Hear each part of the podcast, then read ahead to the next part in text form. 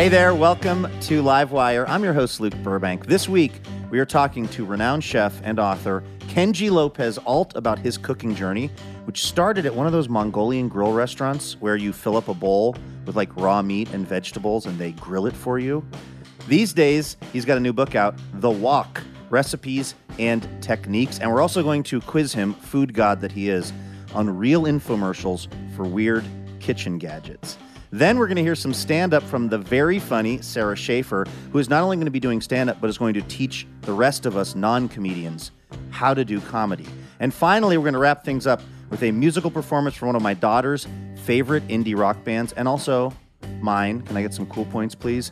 Dehd is their name, but their music is anything but. So that's the plan. Don't go anywhere. Livewire gets started right after this.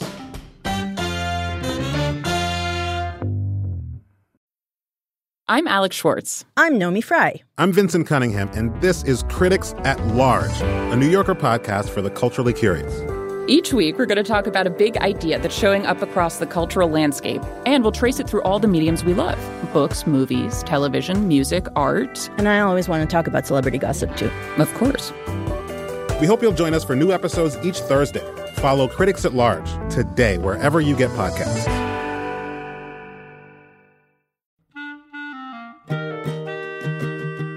This episode of Livewire is brought to you by Progressive. Most of you aren't just listening right now, you're driving or cleaning, even exercising. But what if you could be saving money by switching to Progressive? Drivers who save by switching save nearly $750 on average, and auto customers qualify for an average of seven discounts. Multitask right now. Quote today at progressive.com. Progressive Casualty Insurance Company and affiliates. National average 12 month savings of $744 by new customers surveyed who saved with Progressive between June 2022 and May 2023. Potential savings will vary, discounts not available in all states and situations.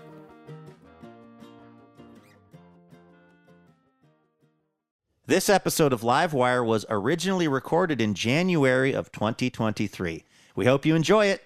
Let's get to the show. Hey, Elena. Hey, Luke, how's it going? It's going well. I see you're flying your Pittsburgh Steelers terrible towel in your studio today. I'm in my, my work office and I have my terrible towel so that I appear like a grounded human. Uh huh. Sure. hey, you ready to do the uh, station location identification examination? Oh, yeah, sure. I hope it's Pittsburgh. Oh, I mean, that accent actually sort of sounded a little bit like where we're talking about. This is the part of the show where I quiz Elena on a radio station that Livewire is on in the country. She's got to guess where I'm talking about. At one point, this city held the Guinness World Record for most bars and nightclub on one street. Green Bay, Wisconsin. You're in the right state. You can see the Mississippi River, Minnesota, Iowa, and Wisconsin from the legendary Grandad Bluff in this city. La Crosse, Wisconsin. Elena Passarello, you are a marvel. It is exactly La Crosse, Wisconsin, where we're on the air on WLSU radio. Woohoo! I had another hint that I think would have been a dead giveaway because you're such a uh, bird enthusiast. Is that a, what do they call that? Ornithophile or something? Yeah. Uh, it's uh, known as the birdwatcher's paradise because you can find bald eagles, tundra swans, great egrets, bluebirds, warblers, and sparrows. Oh, I love all those. Yeah, sounds like your kind of town. Shout out to everyone listening at WLSU in La Crosse. All right, should we get to the show? Let's do it. Take it away. From PRX, it's.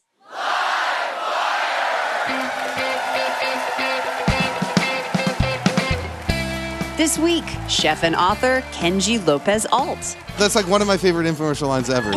stop having a boring tuna, stop having a boring life. and comedian Sara Schaefer. Do you know how hard it is to build a dollhouse without being able to shop at Hobby Lobby on principle?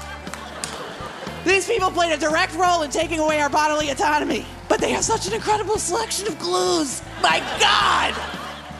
With music from Dehd and our fabulous house band. I'm your announcer, Elena Passarello, and now the host of Livewire, Luke Burbank. Hey, thank you so much, Elena Passarello. Thanks to everyone for tuning in from all over the country, including beautiful La Crosse, Wisconsin. folks on WLSU. We've got a great show in store for you this week. We have a listener question. We asked the Livewire listeners, what is your most ambitious DIY project? We're going to hear those responses coming up in a few minutes. First, though, of course, we got to kick things off with the best news we heard all week. This is our little reminder at the top of the show that there is some good news happening out there in the world. Elena, what is the best news you heard this week? Okay, so this is one of those best newses that starts out really not best. Okay. Sounds kind of worst, but it gets better. Okay. So there is a plant disease that is ravaging the olive trees of Italy. Oh, no. It's not that great. Uh, It's called Xylella, and it's really affecting the region of Puglia in Italy, where 50% of Italy's olive oil is produced. Oh, no. It's attacking trees that are like hundreds of years old. And it's a, a relatively new disease to Italy, but it's actually happened all over the world, including to certain vineyards in California. It's just this bacteria or disease or something that kind of suffocates the plants. And it's spread by hungry spittle bugs. And they bite one plant and they get their spit in there, and then they take it to another plant and they bite that plant. And it's just awful. It's spreading through Italy at like 12 miles a year. And you control it by uprooting the plants entirely. But the problem is, humans have a really hard time detecting if a plant has this disease hmm. at its early stages. So, a couple of years ago, there's a guy who's an olive manufacturer who used to be an Italian policeman where he worked with drug sniffing dogs. Okay. This guy's name is Nicola Di Nola. And so then he called basically the Italian version of the American Kennel Club. So he's like, which breeds would be best for being trained to detect this scent of this disease? And they were like, Springer Spaniel, Cocker Spaniel, Lab. So I read this amazing article in the BBC about this adorable lab named Paco, who Aw. is now able to detect. You can't see it, you can't smell it, you can't taste it. If you're a human, it is completely not detectable to you. But Paco and other dogs like Paco are learning how to uh, monitor all of the crops of Italy. So basically, I can get my olive oil and bread dip whenever I need it, which is really the most important news for me. That was exactly where my brain went. The Evo. If I don't have my Evo, if I don't have my extra virgin olive oil, I'm in a lot of trouble. So I'm glad to hear that. I get evil if I don't That's get my right. Evo. So thank you, Paco. All right, the best news that I heard this week. This is right out of the Elena Passarello files, and I'm honestly I'm sorry that I deprived you of it because like it's birds in the news. Oh, yeah, that's true. I feel like it's really that's your brand. Um, I just I cannot tell you how much this story warmed my heart. It's from Austria, where a biologist named Johannes Fritz has been working to save a species of bird called the northern bald ibis.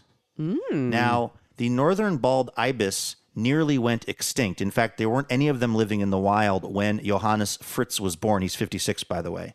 They had been hunted so extensively in Europe that there was just a few hundred of them they were living in captivity. But Johannes saw that movie Fly Away Home with Jeff Daniels and Anna Paquin. Yes, You remember that yes, one? of my faves. where they teach Canada geese how to migrate the proper way with that ultralight. This guy Johannes Fritz saw that and he goes, "I'm going to do that with the northern bald ibis." And he says that everyone thought he was crazy. They're like, "That's just a movie." He's like, "No, I think I can do it." He had to learn how to fly. He wasn't a pilot ahead of time. He was not, and in fact, he would get sick when he was in a glider. He had motion sickness. And one of the things too is they had to modify this kind of um, ultralight that he's in so that it didn't fly so fast that the birds couldn't keep up with it. And I'm mm. not a Wright brother, but I know there's a certain amount of speed you need while airborne to stay airborne. He apparently figured out how he could go like 25 miles an hour so that the birds could keep up with him. So he gets these ibises, which some describe as the ugliest birds on earth, which of course you know immediately means I love them. Right. Imme- like makes them my favorite bird that's ever lived. So he teaches them how to migrate. He flies this thing, they follow him, and the ibises are doing fine for a period of years. And then, because of climate change, their migratory route they had been using is no longer viable for them because of various things involving the temperature of the air and updrafts and things. And so he bribed them with a bunch of um, mealworms and got them into like a truck and drove them on their migratory path so they would survive. But he realized this was not a sustainable model. So he figured out a new route for them. And so he's been raising these ibises, a group of them, since they were chicks. So they're very bonded with him and his associates. And they just recently took their flight where they got them all out in a field.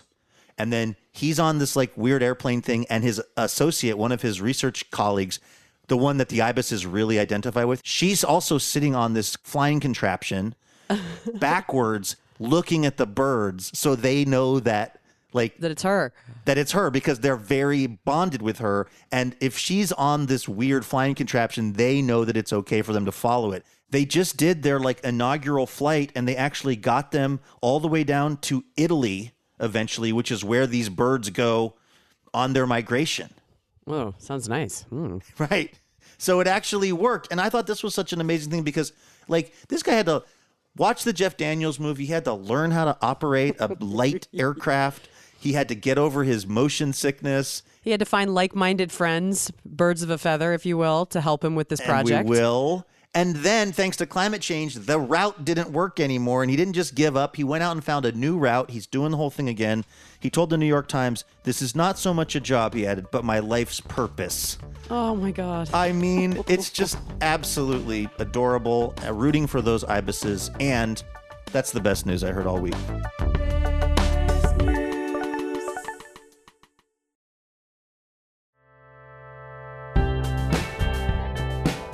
Let's welcome our first guest on over to the show. He's a chef and wildly popular New York Times food columnist. He's also the best selling author of The Food Lab and the host of the YouTube series Kenji's Cooking Show, which has over a million subscribers. His latest cookbook, The Wok Recipes and Techniques, is available now. Take a listen to this. It's our conversation recorded at Town Hall in Seattle with Kenji Lopez Alt here on Livewire.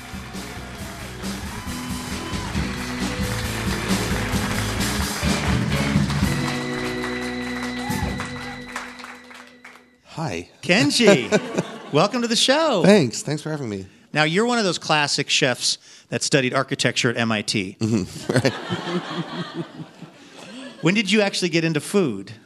So I started getting into food um, the, the summer after my sophomore year of college when I was quitting biology because because I took organic chemistry and I hated that. Yep. Uh, so th- that summer I was I was going through this. You know, what am I going to do with my career? Uh, and so I, I needed to make money. So I was looking for a job as a server. Uh, and then a restaurant I walked into was like, uh, "Well, we we have a prep cook who didn't show up this morning. So if you can start today, you can have a job as a cook for the summer." So I was like, "Okay, I'll do that." Uh, and Do that's when I started remember like cooking. what you were doing in Oh, those yeah. first days in the kitchen? Yeah, I remember the, my very first day when I, um, I so the question they asked me was, "Do you know how to hold a knife?" And I said yes, but I didn't really. Um, and I was I was slicing oranges for the bar, and the, one of the prep cooks comes over to me and like, like just like stands there shaking his head, and so he showed me how to hold a knife properly and how to slice an orange, and I had to practice on a lot of oranges. Yeah, it was it was at it was at like a it was at a all you can eat Mongolian grill type Oh place. yeah. Is that the kind with the big the big grill where you bring the bowl of your stuff and Exact- they just put it on a section of yeah, the grill? It's like pre pre COVID days. Oh, yeah, yeah. yeah. You, you Oh, go yeah. to you go to the raw meat bar where everyone's like poking around. oh yeah. Whatever. Oh, yeah. And then um, I started as a prep cook, and within two weeks, I was a knight of the round grill. So, Whoa. And that was your title. um, and then after after working in restaurants, that's when I started to sort of get into eating food, and I was like, oh, this is like interesting. Be- be- before that, I was a pretty picky eater, um, especially like going out at restaurants. I didn't want anything interesting, um, and so I started learning how to cook, and then I was like, oh, this is a whole new world of stuff to appreciate, and then got into food after that. Your grandfather was a chemist. Organic chemist. Yeah. Now, do you feel do you feel uh, do you feel like that sort of in your DNA that you were programmed to want to really get into food on a, a more kind of molecular and scientific level? Uh, I mean, I don't. I don't think um, interest in science is like No. genetically passed down. epi, that's not epiphenomenal. but but you know, but um, but certainly like my my grandfather was a chemist, and my dad was a biologist, and so there was a lot of sort of science conversation at, at the dinner table. So um, so in that sense, yeah, I think it definitely got passed down to some degree. Your first cookbook was this huge hit. What do you uh, attribute that to? Was it just that you were able to help people understand how to make some relatively simple stuff just a lot better using science? No, I mean, I think I think a lot of it is like being in the right place at the right time, just like being really lucky. Uh, when I started cooking, um, there wasn't really, I mean, there was an internet, but there wasn't even like YouTube, anything like that. Um, and then, uh, you know, and so I, I learned how to cook in restaurants, and then and then I went into the writing world, and then I kind of I kind of came along the writing world, uh, and and my my career as a writer kind of paralleled. Uh, the shift from paper to online media, um, and got really lucky to um, fall into like that those early sets of like sort of food blogs that became popular and finding a platform on Serious Eats. You know, the, the, as far as the book goes, the way I thought about it was that you know I didn't come into cooking until much later in my life compared to a lot of chefs I know. You know, who like maybe they had parents who cooked or they have the food of their people, and you know, it's like I didn't come into food that way. I came into it as like a summer job, uh, and then I wanted to learn about it. You know, so for me as a cook in restaurants, like I, I did have a lot of questions about like why things worked the way they did and whether I could make my life easier by if I did it a slightly different way. You know, when, so when I wrote that first book, I was kind of thinking, yeah, if, if somebody wrote a book for me when I was 19 or whatever and wanted to like not waste so much time um, poorly peeling boiled eggs, uh, what, what would that book look like? And so that's that's what that first book kind of was. What's the key to effectively peeling boiled eggs? You you start them in hot water, so like it's that's like- Science. yeah, I mean like thousands of eggs worth of, of testing on this. Yeah, yeah. You heard it here first on Livewire. okay, we got to take a quick break. When we come back, though, I want to ask how um, uh, an infomercial uh, may have led directly or indirectly to this latest Yeah. book of yours. We're talking to Kenji Lopez Alt here on Livewire. Back with much more in a moment.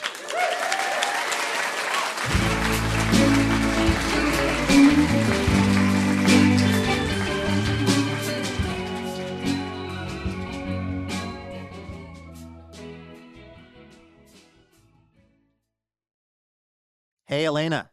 Hey, Luke, I didn't see you there. It's that time of year again. My seasonal allergies are back. Oh, congratulations. But also, it's our spring member drive, which is happening right now through May 17th. oh, I like that much more than seasonal allergies. Yeah, if you are not yet a member of Livewire's League of Extraordinary Listeners, well, now is the time to do it. Why? Well, because this League of Extraordinary Listeners uh, is what keeps the lights on over at Livewire Inc., uh, which is definitely not the association that we are part of. I'm probably a 501c3. They don't let me near any of the paperwork or bookkeeping, and it's really better that way. Point is, we we are only able to keep doing this show because of support from our members, and we would love it if you could join us in that right now. Plus, there are all kinds of sweet perks, including uh, special discounted tickets to live recordings, on-air shout-outs, exclusive content. Uh, and Elena, uh, one more thing that, of course, we would not be a self-respecting public radio show if we didn't offer this. If we didn't offer the most iconic public radio swag of all time, a tote bag. True iconic status. Yeah, but it's not just any tote bag. This is like a really good tote bag. It's got a second zipper, an internal zipper. Yes, whatever you want to put in the tote bag, that's your business, okay? What we're here mm-hmm. to talk about is you keeping Livewire going. So head on over to livewireradio.org to see the various member levels. It does not matter how much you are giving every month to Livewire, it just matters that you do it because it goes a long way for us. So thank you.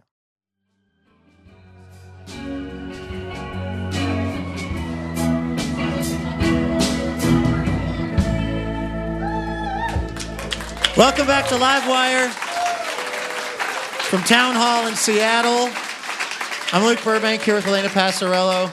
We're talking to Kenji Lopez Alt, the uh, food writer and YouTube host, about his latest book. It's uh, called The Wok Recipes and Techniques. Um, now, is it true that your interest in the wok really came from seeing an infomercial about kitchen gadgets or something? Uh, it was an infomercial about woks. Yeah, yeah, Specifically, woks. yeah. yeah. And what were they doing on there that, that you found compelling? Uh, well, it was a, it was like a very British guy um, uh, calling it the Great Wok of China. Oh, nice. Uh, and um, Casually wha- racist. yeah, and, and and a lot of steaming when there was supposed to be stir frying going. Um, but um, the selling point of this wok was that it was like hand hammered, and they showed this footage of like of like where they were where, where the people were making the woks in the in, in these factories and they're like hammering them into tree stumps to mold them and I was like oh that's pretty cool. But anyhow uh, I, I I watched a lot of infomercials as a kid um, and, and that one always kind of s- stuck out to me as like oh we actually have this one in our kitchen. When in your cooking life, once you you know realized this is what you wanted to do, and you're starting to really look into food and write about food, did you start to use a wok more? the wok was one of the few things that my you know my mom cooked a lot of. She came here from Japan. She cooked a lot of Japanese and and sort of uh, Sino-Japanese food in um, a wok. Uh, so you know, so I was familiar with the tool, and particularly like deep frying. She always did that in a wok. So I was familiar with the tool growing up. Um, but I you know I bought myself a wok when I was in college. So um, like right after I started cooking. Um, so. I, I bought it. Uh, yeah, I bought it at a Target in Somerville um, for twenty bucks. And that same wok, um, up until this book was published in March, and that wok was like fully functional until like April or so. The one you a- bought at Target. Yeah, Target 20, wok. years. So, I mean, because I, I cooked for you know, it's like I cooked in college. I cooked um, like when I was after college, living with roommates, and you know, like when it was just me and my wife, and um, and now my family. So you know, so it's like a tool that honestly it's like spent has spent like every every stove I've ever had like at least sixty percent of the time like there's that wok was sitting on it. Wow. You know, um, uh, so it's a it's a tool that you know like this entire book. There's only like one or two recipes that call for anything other than just a wok on a stovetop, um, and so you know whether you're learning how to cook or whether you're you're trying to learn a new style of cooking or familiarize yourself with a very ancient and um, well researched style of cooking, it's it's it's a cheap investment. I, like a lot of folks, bought a wok at some point, Mm-hmm. tried it a few times. It never gave me, or I never got the effect I was going for. Didn't taste like the stuff I had been eating in a restaurant that was cooked in a wok. Right. What are people like me probably doing kind of wrong in that scenario? Well, so a couple things. Um, the you know the first one is that um, like, how much more time in the show do we have for me to list the ways you're bad at this, Burbank? no, no. So the first one I think is that is that you're um, you're trying to you're trying to get exactly what you get at a restaurant. You know, which is it's it's a goal. It's, it's an achievable goal, um, but it's not necessarily I think the first goal you should have with the wok. You know, um, and particularly like ones that have like a lot of like wok like the the smoky like getting the flame in there. Like that's a, that's a technique that takes some practice and also some specialized equipment to do at a restaurant scale. Um, and you know, and then that said, in, in the book I talk about a few ways you can try and get some of those restaurant flavors. Um, so in particular, like a lot of it comes down to cooking in smaller batches, um, and um, instead of trying to do what they do on the infomercial, like where you just add like t- tons and tons of stuff until it's like all the way at Right. the top and just steaming. That was literally exactly what I did. I probably bought, you know, like forty dollars worth of like vegetables, meats, and everything, and it was like it was for an army, and Yeah, I'm just yeah. like, too my my bird-like arms can't even like toss this thing on my dorm stove. Uh, we're talking to Kenji Lopez Alt about uh, his latest book, The Wok: Recipes and Techniques. Okay, now, as you mentioned in the book, and as we've been talking about, your kind of first little bit of interest in the wok was from an infomercial advertising it. Um, and so we wanted to test your knowledge of some other infomercials about culinary contraptions. This is a game we're calling Inspect Your Gadgets. okay, yeah. Inspect your gadgets. All right. Um, the Livewire House Band, by the way. Now, uh, here's how this is going to work, Kenji. Uh, I'm going to play you a snippet of an actual infomercial. Okay. And All you right. have to And they're try all food to. related. These are all yeah. These are these are infomercials for for like food based items. Okay. Okay. Things in the kitchen. Okay. So here's the first one. What do you think this is an infomercial for? A real food thing. I used to use a fork. Get the fork out of here. Now you just grip it, dip it, flip it. And the best part is, Your fingers stay clean. Um, jeez, is that um? I don't know. Is it is it is it for like uh sh- like like shredding barbecue claws? You know, the, this would work with that. This is for a product, a real thing called Trongs. Oh, okay. Trongs are these little, like you know those like um wax like vampire teeth Hmm. you get when you're a kid, like you know for Halloween. They're like that, but you put them on your fingers, Yeah. and they're made of like food safe, Oh, like, right. plastic. And when you're eating hot wings or something, the juice doesn't get on your actual fingers; it gets on the Trongs. Okay. And the, if you watch the full ad, the guy literally says, "Have you ever been eating wings?" And then you realize you can't shake anyone's hand. yeah. Yeah, yeah. This is a product that was created when a person realized that he couldn't shake enough hands immediately after eating wings. Right. Because because when you when you see the guy eating wings with Yeah. prongs on their fingers, you don't you, you Yeah. don't go close enough to shake their hand. Right, exactly. it solves the problem, but not in the intended way. All right, Trongs were the most obscure. Okay, Okay. that was the hardest one, probably. Okay. So this one was a little more widely embraced. This is another actual uh, snippet of an infomercial for a food product. This thing, this tuna, looks boring. Ooh, Stop yeah. having a boring tuna. Stop having a boring life. Add this tuna, put it here like this. Whoa, now you're gonna have. You're gonna a love my nuts. Tuna salad. Look at this. You're gonna have an exciting life now. Who is that? This and is the what slap chop. It is absolutely the slap chop.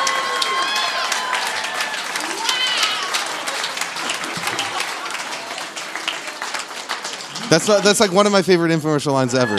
stop having a boring tuna. Stop having a boring life.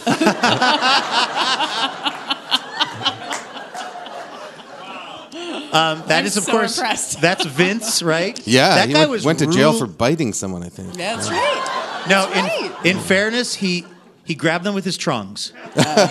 was actually later the court He, was said- fine. he should have slap chopped them. Like that. That that that whole ad is like riddled with entendre, like you said, Kenji. Like he's like chopping up nuts, and he's like, "You're gonna like my nuts." He was like the bad boy of infomercials, Vince. I bought a slap chop Yeah. How'd it work? terribly. the problem was, so if if you weren't familiar, Life is it- still boring. Right? It was kind of, the tuna was the least of my problems.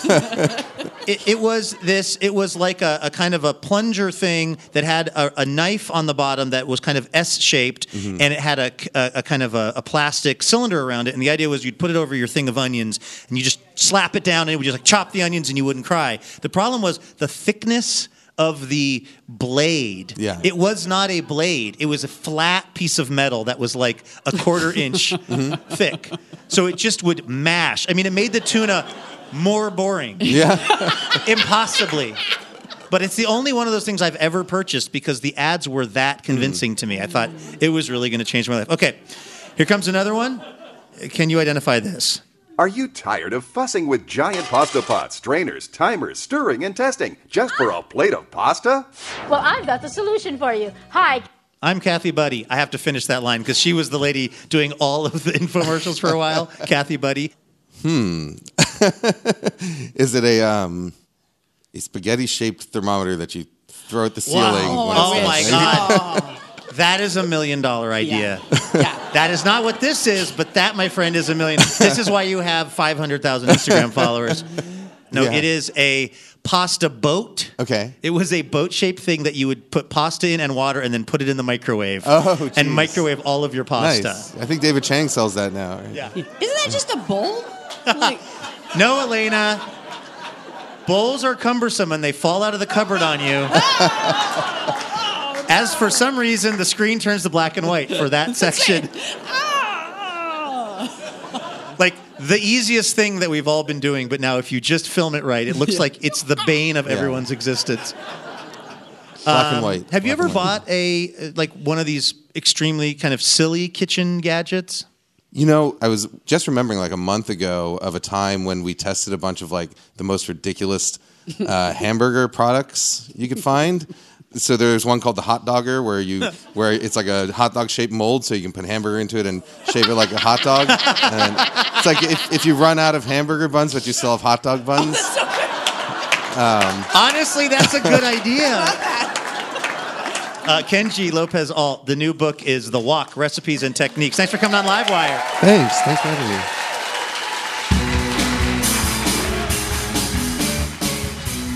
That was Kenji Lopez Alt right here on Livewire, recorded at Town Hall in Seattle. His latest book is The Wok Recipes and Techniques.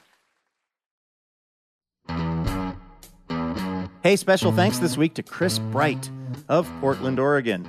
Chris is part of the Livewire member community and is generously supporting our program with a donation each month, which we are extremely appreciative of because it's how we're able to do this show each week. So, a huge thanks to Chris Bright for keeping Livewire going.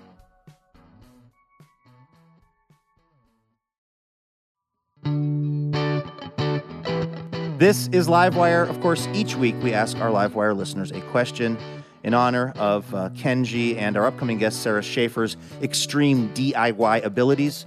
We asked our listeners, tell us about your most ambitious DIY project. Elena has been collecting up those responses. What are you seeing?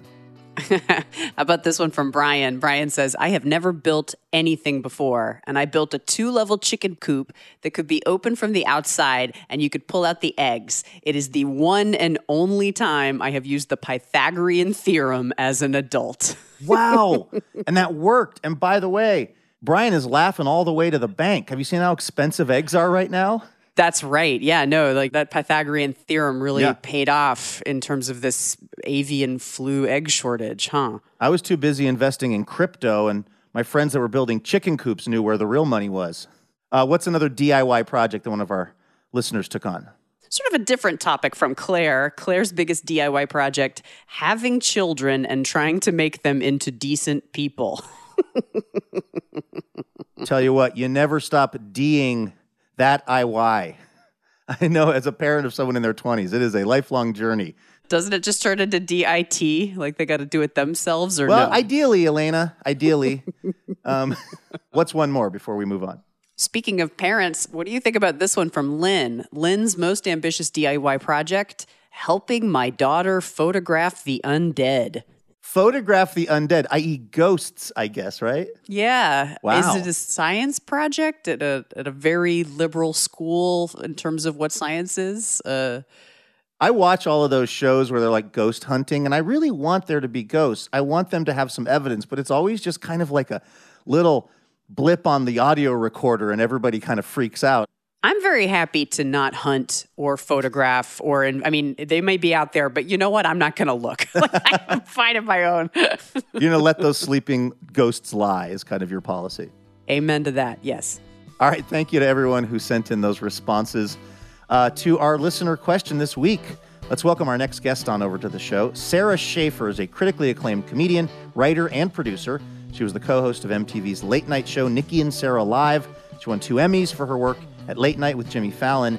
And she joined us on stage at Revolution Hall in Portland recently. And just a quick note before we get to this performance it is a little visual in some instances, particularly a puppet makes an appearance. You remember that, Elena? Oh yeah, I can't forget that puppet. A- our technical director, Molly Pettit, uh, brought a puppet out on stage. I don't want to say anything more. I don't want to ruin it for you. So just take a listen to this. It's Sara Schaefer here on Livewire. Hello. Hello, everyone. Hello. So good to be here. Um, I have to set this up. I'm I'm I'm I'm doing a solo show um, for you tonight. It's about 90 minutes. No, um, no, I'm I'm working on this solo show. It's called Going Up, and the premise of the show is it's a, a fake seminar about how to make it in comedy, and I'd like to do a little portion of it for you tonight, if that's okay with you. Okay. Because I can feel it. There's a lot of people in this room that are lost. And you're looking for purpose. That purpose? Comedy. But Sara, I already have a career. I'm a dental hygienist. You were a dental hygienist. Your new life has now begun. So, if you're going to make it in comedy, pretty early on, you're going to want to decide on your brand.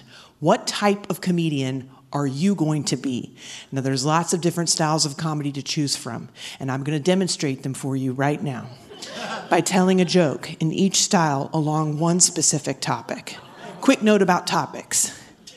Now, when you're working on something creative, maybe you've heard the phrase, write what you know. Write what you know. Well, in Comediosity, we take it a step further. Not only do we write what we know, we write what everybody else knows. We pick those big, broad topics that everybody can relate to food, family, relationships, the differences between men and women along a cis heteronormative binary, right? So you're want to pick a very big, broad topic. For this demonstration, I'm to pick a topic that not only do I know, but that everyone else knows, and that is miniatures and dollhouses. Here we go. First up, standard comedian. You've seen a few. Here's a standard comedian, standard joke. I love miniatures and dollhouses, um, and I know you might look at me and not immediately think that. You might, you know, because normally we associate dollhouses and miniatures with like grandmas and ghosts, right? but I do have the muscle tone and overall demeanor of a grandma, and I am dead. I actually. I have been dead ever since Beyonce played Coachella. I died. I literally died. So that's like a standard joke, right? So then we have your one liner, one liner comic. Man, miniatures. I love a tiny thing. But my husband asked me to stop calling it that. See? It's a one liner. Then we have the misdirection comic. Now, you might not have heard that term before, misdirection. Uh, but once I demonstrate it for you, you'll, you'll get it. Here's a misdirection comic. Um, and this is actually true. I, I am officially a first time homeowner. yeah, thank you. It's a dollhouse. Anyway, I have very little money. I keep it in a matchbox. It's adorable. And you just keep going. Never finish the sentence. Just keep changing directions. That's misdirection. You know, you know what I'm talking about now. You're starting to get it. And we have storyteller. Here's a quick story. I was recently shopping for miniature supplies at my one of my favorite places to shop, Joann's. If you've been to Joann's, you know about Joann's, right? We got a few. Come on, NPR crowd, come on. We're spending hours in Joann's. Joann's is a great store for crafting supplies. It's where you can shop for crafting stuff right alongside other women literally named Joanne. and Joanne's are kind of like Karen's, right? Except instead of being motivated by racism, they're motivated by coupons. Very fine line. Very fine line. Now, whenever I go to Joanne's, it's always the same thing, right? You know, you've been there, you know what I'm talking about. It's a long line, and one register is open. And it's always being held up by one Joanne. She's up at the front. And for some reason, she's not done shopping yet. She's running back into the aisles to get more stuff.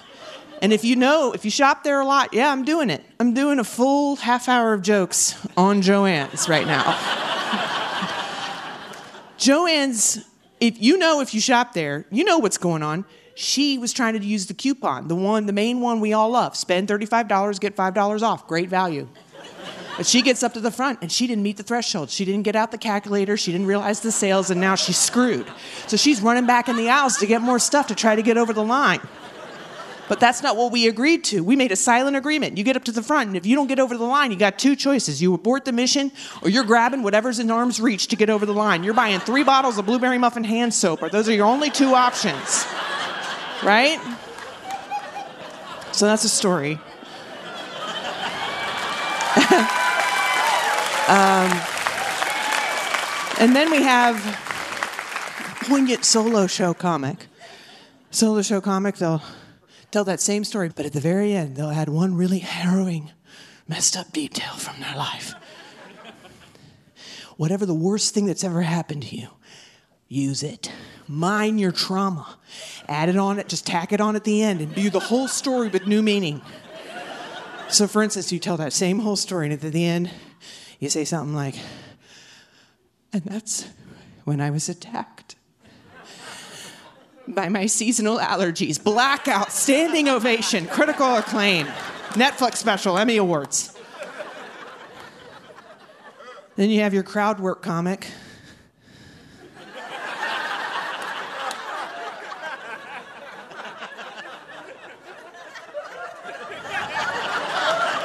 Who's out there? You two, you two together? Answer me, you two. No, yes. You're the miniaturist of the household.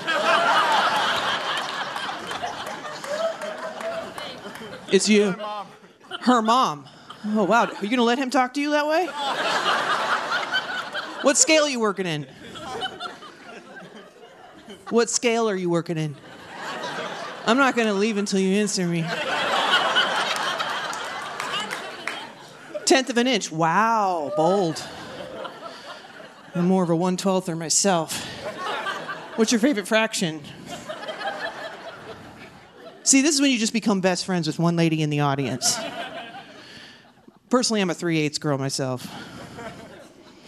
When you do crowd work, you really want to listen. You know, don't just force your stuff onto them. and we have political comedian, only 20 more examples. Hold on. political comedian. You know how hard it is to be a miniaturist and a feminist at the same time? Why? Two words hobby, lobby. Ah! Do you know how hard it is to build a dollhouse without being able to shop at Hobby Lobby on principle? These people played a direct role in taking away our bodily autonomy. But they have such an incredible selection of clues. My God! But you know what? Maybe I wouldn't even have to be shopping at Hobby Lobby because maybe if I could afford a real sized house, I wouldn't have to build a dollhouse. But I can't because malignant capitalism has decimated the housing market. Am I right? Clap. All right, see, now that's called, that's something called clapter. That's when you fill the air with clapping instead of laughter by just saying something that you think the audience will agree with. Now, some people think that's a political thing. They think that's woke comics only use clapter and they think it's a brand of comedy, but no, it's just a tool that all types of comedians use. And in fact, I would say that the type of comedian that makes fun of woke comedy, the type of comedian that makes fun of clapter, is kind of the one that uses it the most. And that, of course, is the edge lord, which I will now demonstrate for you. the edge lord. Yeah. My son came up to me the other day. He was like, Daddy, Daddy, I want a dollhouse. And I was like, No. What are you, a snowflake? Oh, can't say that anymore, can I? What are you gonna do? Cancel me? Obviously. But you know what? I'm just saying what everybody's thinking. I hate my son. Clap, clap. All right, there you go.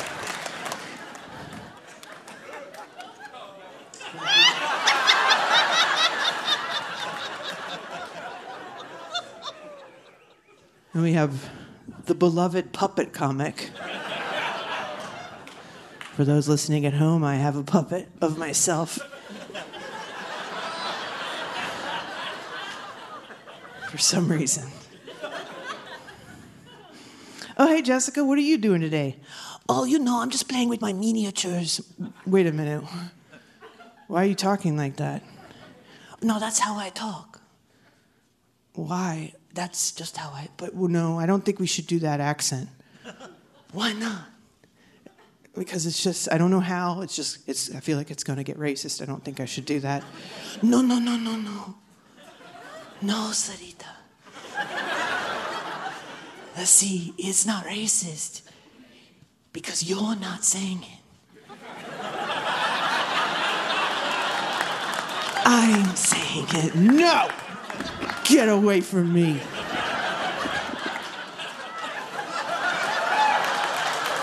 And then finally, we have. There are many other examples. Hopefully, I'll be doing my show for you in Portland next year, so look for it. Finally, uh, we have musical comedian. We didn't do a sound check, so it's their fault. All right.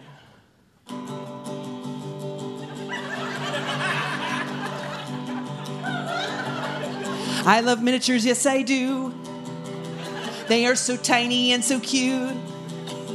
But I think the real reason I love them is because I'm in charge now, I'm in charge now. They're so little and I'm so big.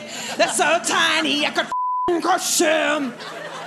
That's musical comics. So you're gonna want to choose one of those. Thank you so much. Thank you guys. Sara Schaefer, everyone. That was Sara Schaefer right here on Livewire, performing at Revolution Hall in Portland. I'm Luke Burbank right over there, Elena Passarello. We have to take a quick break, but don't go anywhere. We will be back with some incredible music from the band Dehd that you do not want to miss. So stay with us.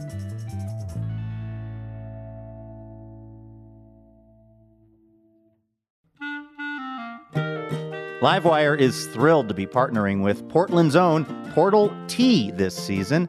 Formerly known as Tea Chai Té, Portal Tea is the premier tea company in the Pacific Northwest. They make one of a kind, handcrafted tea blends like cinnamon churro chai and blueberry cream Earl Grey.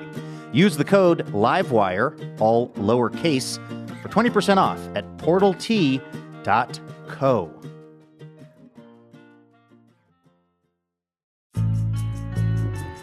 Welcome back to Livewire from PRX. I'm Luke Burbank here with Elena Passarello. Okay, before we get to our musical guest this week, a little preview of next week's show. We are going to be talking to Pulitzer Prize winning journalist and acclaimed novelist Hector Tobar. His latest book is Our Migrant Souls, a meditation on race and the meanings and myths of Latino. We're also going to talk to comedian and filmmaker Jena Friedman. Uh, she created the show Indefensible on AMC and also Soft Focus on Adult Swim. She's worked on The Daily Show with Jon Stewart, and she was nominated for an Academy Award for her work on Borat 2, subsequent movie film. Jena's going to be talking about uh, her latest book, Not Funny Essays on Life, Comedy, Culture, etc. Uh, spoiler though, it is in fact very funny. And we've got music from the indie folk group and sister trio, Joseph. Of course, though, no episode of Livewire would be complete without a listener question. Elena, what are we asking the Livewire listeners for next week's show? We want you to tell us about a time that you tried to be funny and totally failed. I, I can just say, as a person who tries a lot of jokes that, that don't always work, you know, failure is an important part of the creative process. So, Yes. so don't be embarrassed to tell us about a time that you tried to be funny and it failed. Uh, you can hit us up on Livewire Radio over on Twitter or Facebook or whatever they're calling Twitter now. It's at Livewire Radio. We're looking forward to getting your answer. In the meantime, our musical guest this week started out in Chicago. They're inspired by the likes of the Cocteau Twins, James Brown, and Dolly Parton. Their music has been streamed tens of millions of times. Their most recent album is Blue Skies, and it's available now. Take a listen to this. It's Dehd here on Livewire. Emily and Jason from Dehd, welcome to Livewire. Woo! What's up? Hi, Luke. Hi, thank you for doing this. Um, there is a really great uh, track off of the album Blue Skies, uh, your latest album. It's called Bad Love, um, which coincides with something on your website that I noticed, which is the Bad Love Hotline. Can you kind of explain how all of that sort of works together? Yeah, basically, we've had this phone number for a couple years, and um, used to just send like weird messages uh, out to whoever would call. But then we, when we put this new record out, we thought it would be fun to entertain uh, people's terrible dating love stories that they could call in and leave a message. And those messages are like listed on the website. I was listening to some of them. Yeah, I guess so. People like call in with like in the beginning of the campaign, it was like call in with your bad love stories because everybody has terrible dating stories. I'm assuming. Um, I know I do, and um, we thought it would be a fun way to you know bring levity into uh, the lonely part of dating, and yeah, and I guess some of them are on the website, but people still call in, and I don't know um, what they're saying now. You know, every now and then we get a notification that I think another- we've maybe kind of fixed everyone's problems. Everyone's yeah, yeah, really so good. They're just calling to thank us. We noticed that Yeah. there Good were no more bad dates happening anywhere Nope. in the world. I guess that was We're putting Tinder out of business. That was us. Uh, you're listening to Livewire Radio. I'm Luke Burbank here with Elena Passarello. We're talking to uh, Jason and Emily from the band Dehd. Speaking of, um, I guess, sort of how your songs get created, my daughter Addie is a huge fan of yours, has been to a lot of shows. I told her that we were going to get to talk to you. And uh, she said this in text to me. She was like, I think it's really admirable how much they've committed to their own sound and just kind of seem to make art for themselves. And if other people are into it, so be it, but they don't have any pretentiousness. Is that, I mean, kind of what you're trying to do is just make the music that you like? What up, Addie? Yeah, Addie. Nailed Addie it. feels seen. Wow, what a badass. What a compliment. Yeah, we are definitely. I mean, I don't know if we're trying because that would be like canceling it out, but we definitely are Right. just uh, simply vibing with ourselves. Like we're friends, we make music, we like it. Uh, what we make happens to have a sound that people recognize, and we kind of stick to it. I guess what I'm wondering about uh, having, I was looking at Spotify and I was noticing that you have songs that are streamed like 7 million times. And then there are other songs that are streamed hundreds of thousands of times, which is still a lot of times. But is it hard to not look at that and then start writing in the direction of the things that are getting 7 million streams? Mm, I think it's just mostly more about like what's exciting to us, you know. Yeah. And sometimes I guess you could see the numbers and I guess like have that thought for a second, but it's pretty easy to let it go because we're just trying to chase like what's interesting Mhm. and feels relevant to us at the moment. So because that seems to work out well. And like when you look at a song that has seven million views, eh, you're not looking at the whole picture. It's like, well, it's relative to like you know the industry, the time that it came out, what people Right. are into, like what trends are happening, algorithms, money. Like there's so much that goes into it. Like it's it would be suicidal to be like, hmm. I'm gonna put my self worth into like mm-hmm. views or s- mm-hmm. s- streams or follows or even sales. It's like, yeah, it's easier to just stick with what we like and then just kind of roll with it. Obviously, we know, like, okay, well, that song did well, like, hmm. you know, noted, but I don't think we make ourselves sick trying to reproduce something that other people saw as a hit, you know? I was wondering, um, Emily, I was looking at the official Dehd TikTok feed, which has literally two posts, and it's just you at a gym uh, Oh my God. doing like crunches, um, get, trying to get people to call the Bad Love Hotline. But I noticed that you- that the I don't know if you still, but at that time you you had braces, and I was wondering, does that affect how you sing? Does that change like actually the practice of singing for you? That's so funny. Speaking of the TikTok, I didn't even know it was still there. Do you still have the braces? I can't tell from here. No, no, no. I have a um the braces are off. I have a gold tooth now. The braces Okay. did affect my singing and you can hear it on some of the songs on this album because I had just gotten them when we were recording and I have a Mm. slight lisp, which I thought was cool. I Um, love it. And I leaned into it. yeah. Does the gold tooth impact how it feels to sing, or is that just No. for a good look? It was an accident like the dentist it was supposed to, it was supposed to be a, you know, a tooth colored tooth. And it came in and he goes, I'm so sorry, it's gold. And I was like, screw it. Just put it in. It's look at me. like I this is destiny. And he was like so excited and brought all his assistants in and he took a selfie with me. He was like, This is amazing. He was like really stoked that I was like into a gold tooth. Because it's in Oh, the I front of my it. mouth. He was like, That's Nobody great. ever does this. I'm like, Well, I'm not everybody. Um, well, what song are we going to hear? we're gonna Bad hear Love. Bad Love. Yeah, the classic. Hey, playing the hits. Fan favorite.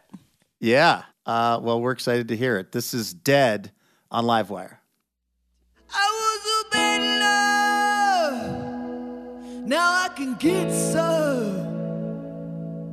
I got a heart full of, I got a heart full of re- re- redemption.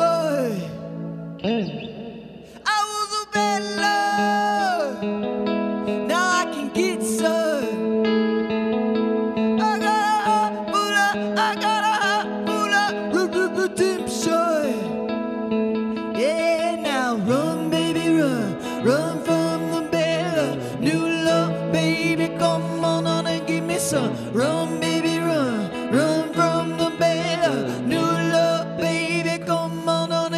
Some. Run, baby, run, run from the bell. New love, baby, come on on and give me some. Run, baby, run, run from the bell. New love, baby, come on on and give me some.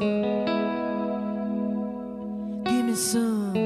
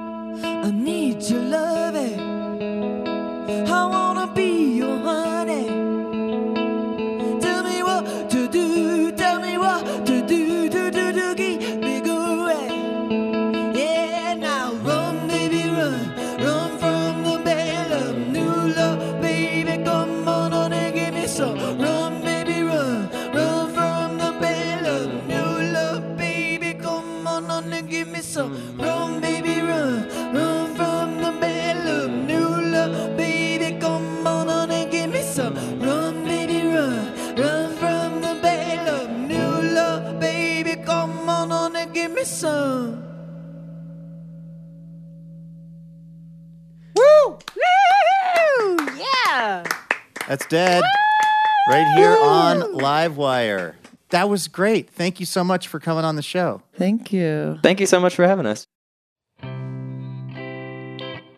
That is going to do it for this week's episode of Livewire. A huge thanks to our guests, Kenji Lopez Alt, Sara Schaefer, and Dehd. Laura Haddon is our executive producer. Heather D. Michelle is our executive director. And our producer and editor is Melanie Sevcenko. Molly Pettit is our technical director, and our house sound is by D. Neil Blake. Trey Hester is our assistant editor and mixer. Our marketing and production manager is Karen Pan. Rosa Garcia is our operations associate. Jackie Ibarra is our production fellow, and Julian McElmurray is our intern. Our house band is Ethan Fox Tucker, Sam Tucker, A.L. Alves, and A. Walker Spring, who also composes our music. Additional funding provided by the James F. and Marion L. Miller Foundation.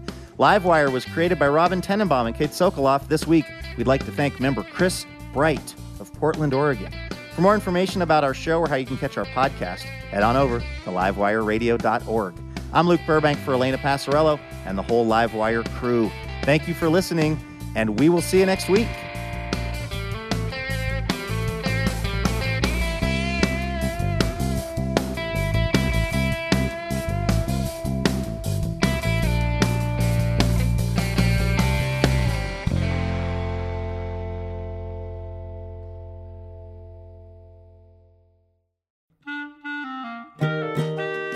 Wouldn't it be amazing to have a piping hot episode of Livewire delivered right to your heart and ears each week? Well, guess what? That can happen when you subscribe to the Livewire podcast feed, and you'll get the joy of surprising conversation every week. So go ahead and do it. It's super easy. You click on the button at the top of your podcast app, and bam, you are Livewire subscribed. And if you're still, you know, feeling the love, if you're enjoying the show, hey, maybe you could hook us up and uh, leave us a quick review. That'll help more people find out about Livewire.